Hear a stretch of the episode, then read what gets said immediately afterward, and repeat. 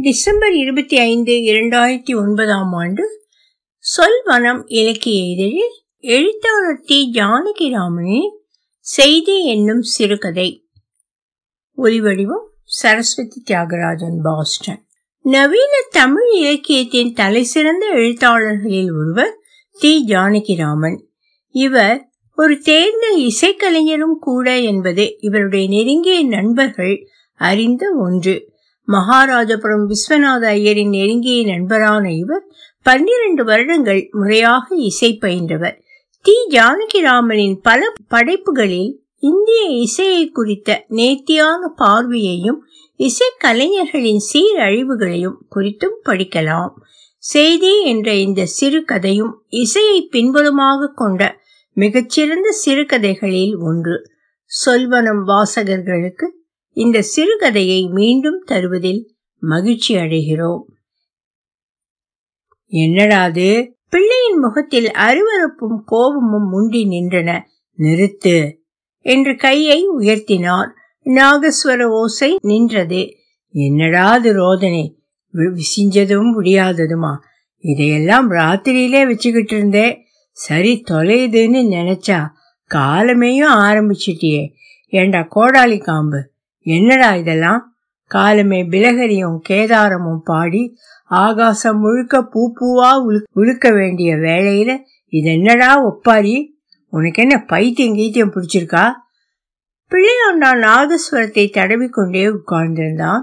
பேசவில்லை. கண்ணை புட்டிக்கிறதுக்கு முன்னாடி இந்த ஒப்பாரி வச்சு அழுவவா உனக்கு வித்த சொல்லி கொடுத்தது? இதுக்கு ஆத்தங்கர தெருவில் ஒரு கசாப்பு கடை வச்சுக்கிட்டு கறி கொத்திக்கிட்டு உட்கார்ந்துருக்கலாமே நான் எதுக்கு? ஒத்தி எதுக்கு? ஏன் மூஞ்சி சிணுக்குற? நான் சொல்றது கசக்குதா? சொல்லேண்டா. வாயை திறந்து பதில் சொல்லு. இன்னைக்கு கச்சேரி நீங்களே. அதுக்குத்தான் சாதகம் பண்ணிக்கிட்டு இருந்தேன். என்று வாயை திறந்தான் பிள்ளையாண்டான் ரொம்ப சாவதானமாக பதில் சொன்னான். சாதகமா?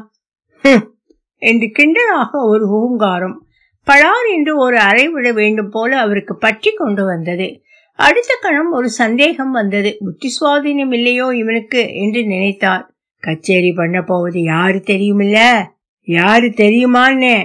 துற வேண்டாவாய நீங்க தான் நான் தானே அப்ப உன்னை கூட உட்காத்தி வச்சுக்கிட்டு இந்த ஒப்பாரி நவதானிய கோத்திரம் இந்த சினிமா பாட்டு எல்லாத்தையும் வாசிக்க விடுவேன்னு நினைச்சியா? பெருஞ்சாளி அஞ்சரப்பட்டிய கவுத்த மாதிரி இந்த சத்தம் எல்லாம் அங்க வந்து ஊதலாம்னு நினைச்சியா? கச்சேரி கேக்குறவங்க வெள்ளக்காரங்கப்பா. ஆமா அதுக்காக அவங்களுக்கு புரியும்படியா ஏதாவது வாசிச்சா தானே தேவலாம். நீ இப்ப என்ன சொல்ற? நான் வாசிக்கிறது அவங்களுக்கு புரிய போவதில்லை. என் பேரை காப்பாத்துறதுக்காக நீ புரியும்படியா இந்த மாதிரி ரெண்டு வாசிச்சு நம்ம ஊருக்கு வந்தது வீணா போயிடலேன்னு நினைச்சுக்கும்படியா அவங்களையும் செஞ்சிட போறேன்னு சொல்லு. தங்கவேலு மௌனம் சாதித்தான். ஏதோ அவர் சொல்லுவது சரிதான் என்று ஆமோதிப்பது போல. தகப்பனார் கிண்டல் சாட்டை சாட்டையாக அவன் மீது விழுந்தாலும் உண்மை என்னவோ தன் பக்கம்தான் என்று தியாகி போல மௌனம் சாதித்துக் கொண்டிருந்தான் அவன். ஐயர் என்ன சொன்னாரு தெரியுமில்ல? அப்பட்டமாக நம்ம சங்கீதம்னா வேணும்னு கேட்டாரு. வந்திருக்கிறவங்க அதைத்தான் கேட்டாங்களாம். அவங்களுக்கு பிடிக்குதோ பிடிக்கலையோ இப்ப என்னத்தை தெரியும்? பிடிக்காதுன்னு நீயே இப்பவே சமாதி கட்டிப்பிட்டியா என்ன?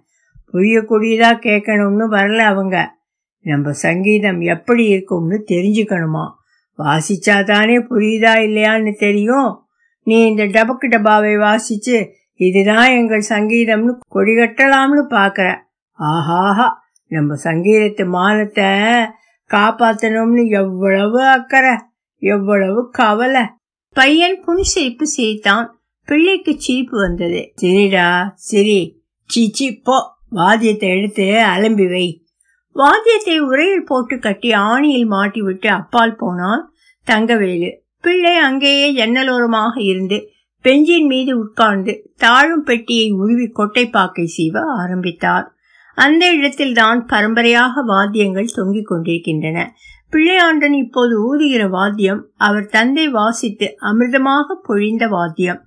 திருச்சேரி கோயிலில் அவர் வாசித்த உசேனி ராகத்தை நினைத்தால் இப்போது கூட உடல் செழிக்கிறது எவ்வளவு உருக்கம் எவ்வளவு ஜீவன் எவ்வளவு சுவானுபூதி. நாதத்தின் உயிரை கவ்வும் குழைவு. அதே வாதியத்தில் தான் இப்போது தங்கவேலு கில்லாடி அபஸ்வரங்களை ஊதி தள்ளி கொண்டிருக்கிறான். ஒரு வருஷமாக அந்த கவலைதான் அவருக்கு. கல்யாணங்களில் எட்டு திக்குக்கும் ஓலமிடும் சினிமா பாட்டுகளை நாகஸ்வரத்தில் சாதகம் செய்து கொண்டு வந்தான் தங்கவேலு. மக்களை ரஞ்சகம் செய்ய சக்தி இல்லை என்று அவரை அதிலிருந்தே உலகம் ஒதுக்கிவிட்டது அதற்காக அவர் கவலைப்படவில்லை. ஆதிரத்து கோயில் மானியம் அளிக்கிற வரையில் சங்கீதம் உயிரிழக்காமல் நடமாடி கொண்டிருக்கும் என்று அவருக்கு தைரியம்தான் வயிற்றுக்கு இருக்கிறது. சோறு தின்னது போக இரண்டு ஜதை வேஷ்டி மேலுக்கு இரண்டு துணுக்கு அவளுக்கு நாலு சேலை அவனுக்கு நாலு வேஷ்டி. இவ்வளவுக்கும் காணும். மனிதனுக்கு இதைவிட வேறு என்ன தேவை? இதுதான் புரியவில்லை. தோடாவும் பெயரும் பத்திரிகையில் படமும் வேண்டாம். தலையெடுத்து இருபத்தைந்து வருஷமாக இப்படி ஒரு பயலை சட்டை செய்யாமல் காலம் ஓடிவிட்டது. இனிமேல் இந்த தங்கவேலுக்கும் ஞானத்தில் ஒன்றும் குறைச்சல் இல்லை. அவரும் மனித சரீரம் ஏதோ எப்படியோ என்று தெரிந்தவற்றையெல்லாம் அவசர அவசரமாக அவனுக்கு உருவேற்றி கொண்டுதான் வந்தார். ஆனால் இந்த அசத்து அம்மாசி பீழைக்கு தத்தாரிகளை ஞான சூன்யங்களை திருப்தி செய்ய வேண்டும் என்று எப்படித்தான் தோன்றிட்டோ சங்கீதத்துக்கு தான் விநாச காலம் வந்துவிட்டதோ கடவுளே அழிந்து கொண்டிருக்கும் போது அவருடைய பெயர் அழிய எத்தனை நாளாகப் போகிறது? நாகஸ்வரம் அதே உரையில் தான் தொங்கிக் கொண்டிருக்கிறது. அவர் தந்தை காலத்திலேயே போட்ட முரட்டு பட்டு உரை ஆனால் நாகஸ்வரம் வேறு எதற்கோ உரையாகிவிட்டது. நாம் செய்வதுதான் தவறா? ஜனங்களுக்கு புரியாத சங்கீதம் சங்கீதமா? புரியாத ஒரு கலை கலையாக இருக்குமா? நம் வாத்தியத்தை கேட்டு நாலு பேர் சந்தோஷப்பட வேண்டுமென்றுதானே கூப்பிடுகிறார்கள். அவர்களை விட்டுவிட்டு நாம் பாட்டுக்கு எங்கோ ஒரு உலகத்தில் திரிந்து கொண்டிருப்பது முறைதானா? எத்தனையோ வருஷமாக கேட்டுக்கொண்டிருக்கிற கேள்விதான்.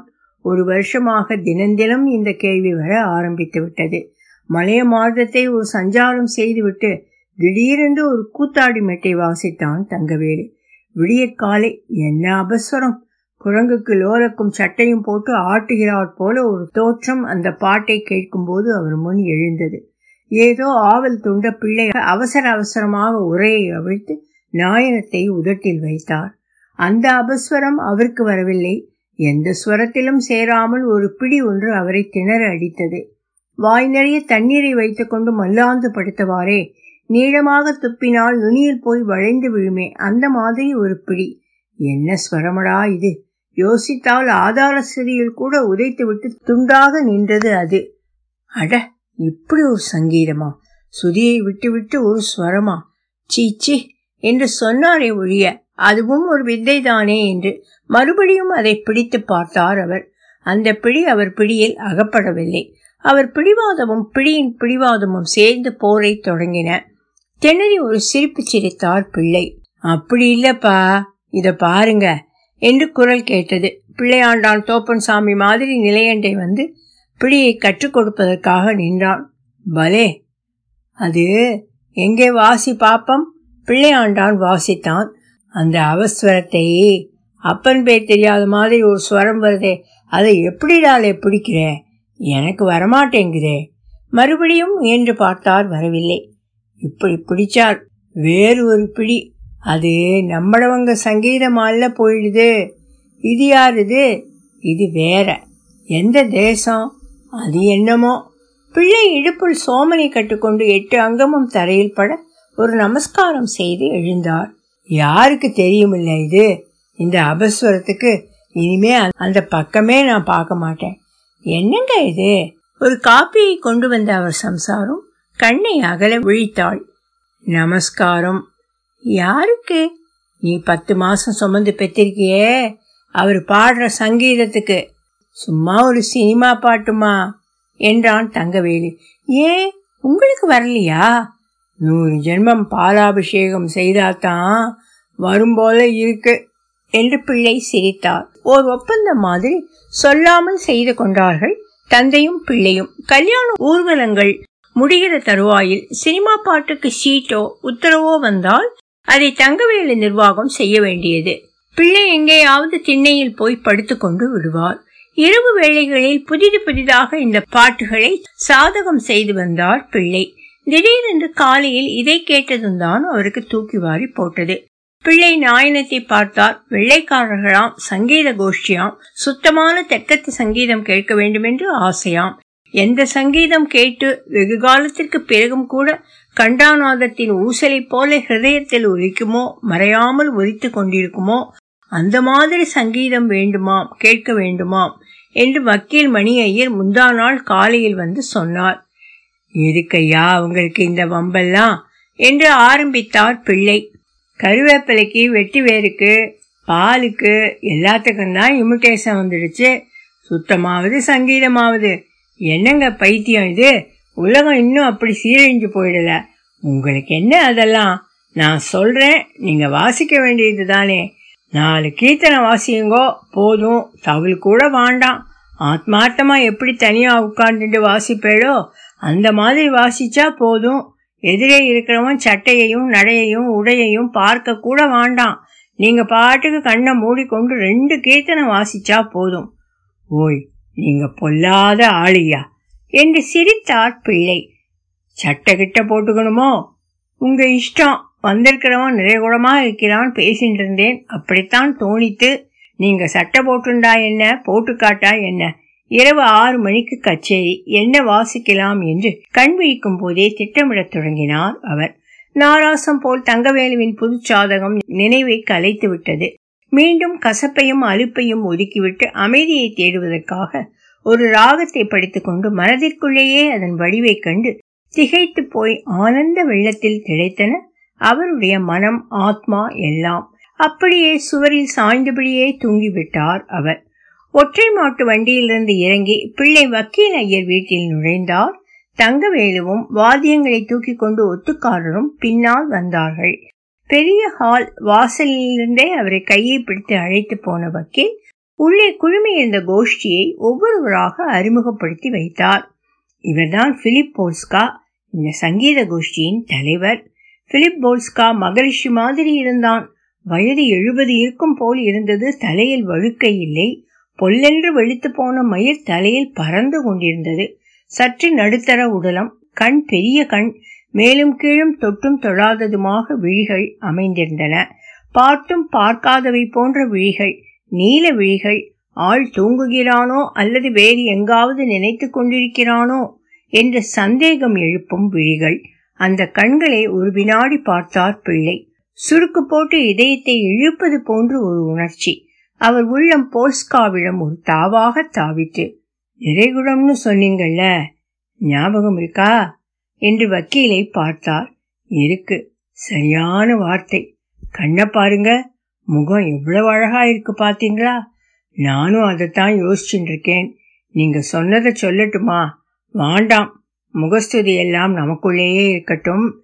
தேசம் விட்டு தேசம் வானாம் என்ன சொன்னேன்னு கேட்டான்னா ரொம்ப சந்தோஷம். அவரை பார்த்ததுலேன்னு சொன்னான்னு சொல்லுங்க. போஸ்காவுக்கு பிறகு கூட வந்திருந்த இருபது இருபத்தைந்து பேருக்கும் வக்கீல் பிள்ளையை அறிமுகப்படுத்தினார். மேலே ஏறி உட்கார்ந்து ஒத்துக்காரன் ஆரம்பித்ததும் ஓலையை சரி பண்ணி கொண்டார் பிள்ளை தங்கவேலு மேடைக்கு பின்னால் உட்கார்ந்து கொண்டான் நாட்டையை கம்பீரமாக ஓர் ஆலாபனம் செய்து கீர்த்தனத்தை தொடங்கினார். போல்ஸ்காவின் முகத்தில் புன்முறுவல் தவழ்ந்தது. விழி மேலே செருகியிருந்தது. அமிர்ததாரையாக பெருக்கெடுத்த நாத பொழிவில் அவன் தன்னை இழந்து விட்டான் போல் தோன்றிற்று. நாதம் அவனுடைய ஆத்மாவை காணாத லோகங்களுக்கும் அனுபவங்களுக்கும் இழுத்துச் சென்றது போல் தோன்றிற்று. சளைத்து போய் ஆற்றோடு போகிறவனைப் போல் இஷ்டப்படி வெள்ளம் தன்னை அடித்து போகும்படி விட்டுவிட்டான் அவன்.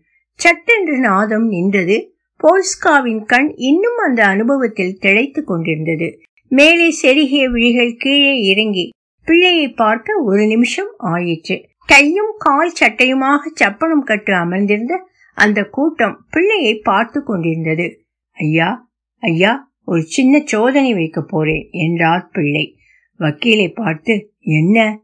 பாருங்களேன். வக்கீல் ஒன்றும் புரியாமல் அவரை பார்த்தார்.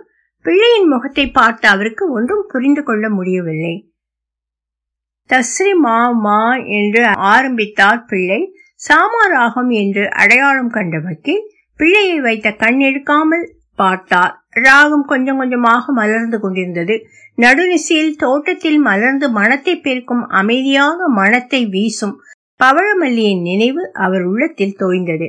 அவர் சிரம் அங்கும் எங்கும் விட்டு விட்டு வரும் அந்த மனத்திற்கு இசையாக அசைந்து கொண்டிருந்தது. ராகம் வளர்ந்து கொண்டிருந்தது. யாரோ கையாட்டுகிற மாதிரி இருந்தது. திரும்பி பார்த்தார் வக்கீல். போல்ஸ்காதான் அவன் உடல் ராகத்தோடு இசைந்து அசைந்து கொண்டிருந்தது. இரண்டு கைகளையும் எதையோ வாங்கிக் கொள்வது போல் நீட்டிக் கொண்டிருந்தான். முகத்தில் ஒரு புன்சிரிப்பு. சன்னதம் வந்தவன் மாதிரி அந்த முகம் நினைவிழந்து எங்கேயோ ஆகாசத்தை பார்த்து கொண்டிருந்தது. திடீரென்று உட்கார்ந்திருந்தவன் எழுந்து விட்டான். கையை நீட்டியபடியே நின்று கொண்டு மெல்லிய காற்றில் அடையும் சம்பங்கி மரம் மாதிரி ஆடினான். ராகம் இன்னும் வளர்ந்தது. நின்று கொண்டிருந்தவன் அடியெடுத்து வைத்தான். கைகளை நீட்டி ஏந்தி கொண்டே அடியெடுத்து வைத்தான். நடந்து நடந்து மேடை முன் வந்ததும் மெதுவாக முழந்தாளிட்டு உட்கார்ந்து கொண்டான். கையை மேடையோரத்தில் வைத்து முகத்தை புதைத்து கொண்டான். வக்கீலும் போல்ஸ்கா கோஷ்டியும் போல்ஸ்காவையே பார்த்து கொண்டிருந்தார்கள். போல்ஸ்கா எந்த உலகத்தில் அலைகிறானோ எந்த வானில் திரிகிறானோ? அவன் தவத்தை கலைத்துவிடப் போகிறோமோ என்று பயந்தாரோ என்னவோ பிள்ளை. ராக ஆலாபனத்தை கூட ஓர் இடத்தில் நிறுத்தாமல் அப்படியே கீர்த்தனையை தொடங்கிவிட்டார். சாந்தமுலேகா குழந்தையை கொஞ்சுகிறது போல அந்த அடி கொஞ்சிற்று. சத்தியத்தை கண்டு இறைஞ்சுவது போல் கெஞ்சிற்று. போல்ஸ்காவின் மெய் சிலிர்த்தது. முதுகு ஒரு சொடுக்குடன் உருக்கியதில் தெரிந்தது. கீர்த்தனம் முடிந்தது. வாத்தியம் நின்றது. மேடையில் கை வைத்து முகத்தை புதைத்துக் கொண்டிருந்த போஸ்கா ஒரு எட்டு எட்டி பிள்ளையின் கையை பிடித்தான். கெஞ்சுகிறாற் போல் ஒரு பார்வை. பிள்ளை திரு திருவென்று விழித்தார். தைரியத்தை தருவித்துக் கொண்டு குழந்தையை பார்த்து சிரிப்பது போல ஒரு சிரிப்பு சிரித்தார். மிஸ்டர் பிள்ளை மிஸ்டர் பிள்ளை என்று கையை பிடித்துக்கொண்டே கெஞ்சினான் போல்ஸ்கா. குரல் நடுங்கி தழுதழுத்தது. மிஸ்டர் பிள்ளை வேறு ஒன்றையும் வாசிக்காதீர்கள். என் உயிர் போய்விடும் போல் இருக்கிறது. வேறு வேண்டாம். பிள்ளை பாஷை தெரியாமல் விழித்தார். வக்கீலை பார்த்தார். மிஸ்டர் பிள்ளை இதையே வாசியுங்கள். இல்லாவிட்டால் என் என் உயிர் போய்விடும். பிள்ளைவாள் சாந்தமுலேகாவையே திரும்பி வாசிக்கச் சொல்கிறார் என்று நிசப்தத்தை கலைக்க துணிவில்லாமல் மெதுவாக சொன்னார் வக்கீல். மீண்டும் சாந்தமுலேகா எஸ் எஸ் என்றார் போல்ஸ்கா. தலை அசைந்து கொண்டிருந்தது கீர்த்தனம் முடிந்தது. நிறுத்த வேண்டாம் என்று கெஞ்சினான் போல்ஸ்கா. நிறுத்தாதீங்கோ பிள்ளைவாள் ஆவேசம் வந்தவன் மாதிரி இருக்கான். பேசாமே வாசியுங்கோ. மீண்டும் அதே நாதம் பொழிந்தது. ஐந்து ஆறு தடவை திருப்பி திருப்பி கீர்த்தனத்தை வாசித்து முடித்தார் பிள்ளை. கடைசியில் நாதம் மௌனத்தில் போய் லயித்தது போல இசை நின்றது. போல்ஸ்கா அப்படியே தலையை அசைத்து கொண்டே இருந்தான். கோயில் மணியின் கார்வையைப் போல அந்த நிசப்தத்தில் அவன் சிரமும் உள்ளமும் ஆத்மாவும் அசைந்தது ஊசலிட்டு கொண்டிருந்தன. மூன்று நிமிஷம் ஆயிற்று. வக்கீல் ஒரு பெருமூச்சு விட்டார்.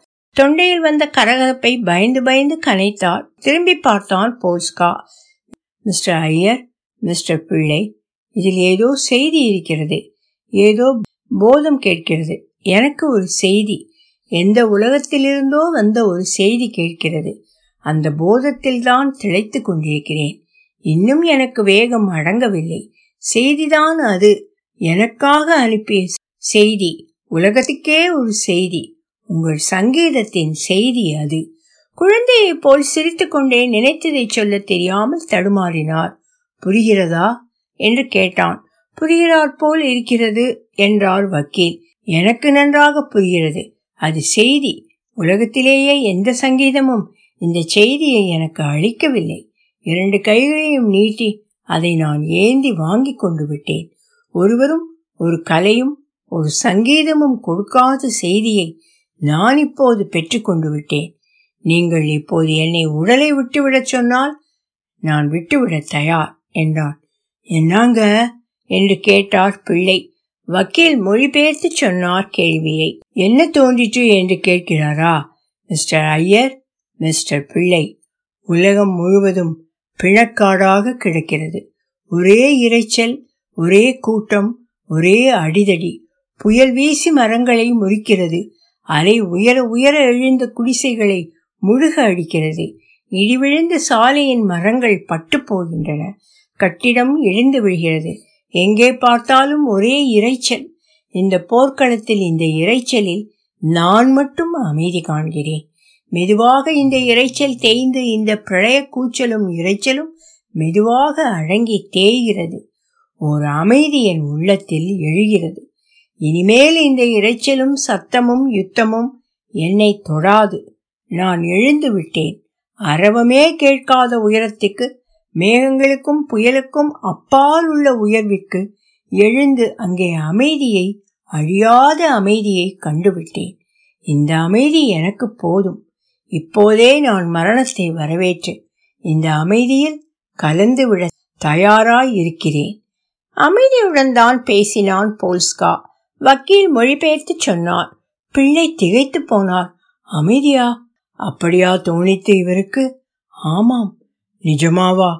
அப்படின்னா நம்ம தியாகராஜ சுவாமியும் அமைதி வேணும் தானே சாந்தம் வேணும்னு தானே இந்த கீர்த்தனத்திலே பாடியிருக்கிறாரு. எவ்வளவு ஏக்கத்தோடு கேட்டிருக்காரு. அதேயா இவருக்கும் தோணிச்சாம்? அப்படித்தானே சொல்கிறார் இவர்? வார்த்தை கூட சொல்லலையே நான். எப்படி இவருக்கு தெரிஞ்சது? திகைத்து போய் உட்கார்ந்தார் பிள்ளை. மிஸ்டர் போல்ஸ்கா இந்த பாட்டும் அமைதி வேண்டும் என்றுதான் அலறுகிறது. நீங்கள் சொன்ன புயல் இடி என்ற மாதிரியில் சொல்லாவிட்டாலும் அமைதி அமைதி என்று அமைதியைத்தான் கடைசி லட்சியமாக இந்த பாட்டு இறைஞ்சுகிறது. அப்படியா? என்று போல்ஸ்காவும் சமைந்து போய்விட்டான். செய்திதான் இது. நாதத்துக்கு சொல்லவா வேண்டும்? எந்த வரம்பையும் கடந்து செய்தியை அது கொடுத்துவிடும் என்றான் அவன். இந்த கையை கொடுங்கள். வாசித்த இந்த கையை கொடுங்கள். கடவுள் நர்த்தனமாடுகிற இந்த விரலை கொடுங்கள். நான் கடவுளை முகர்ந்து முத்தமிடுகிறேன் என்று பிள்ளையின் விரலை பிடித்து உதட்டில் வைத்துக் கொண்டான் போல்ஸ்கா. பிள்ளைக்கும் ஒரு செய்தி கிடைத்து விட்டது. ஒலிவடிவம் சரஸ்வதி தியாகராஜன் பாஸ்டன்.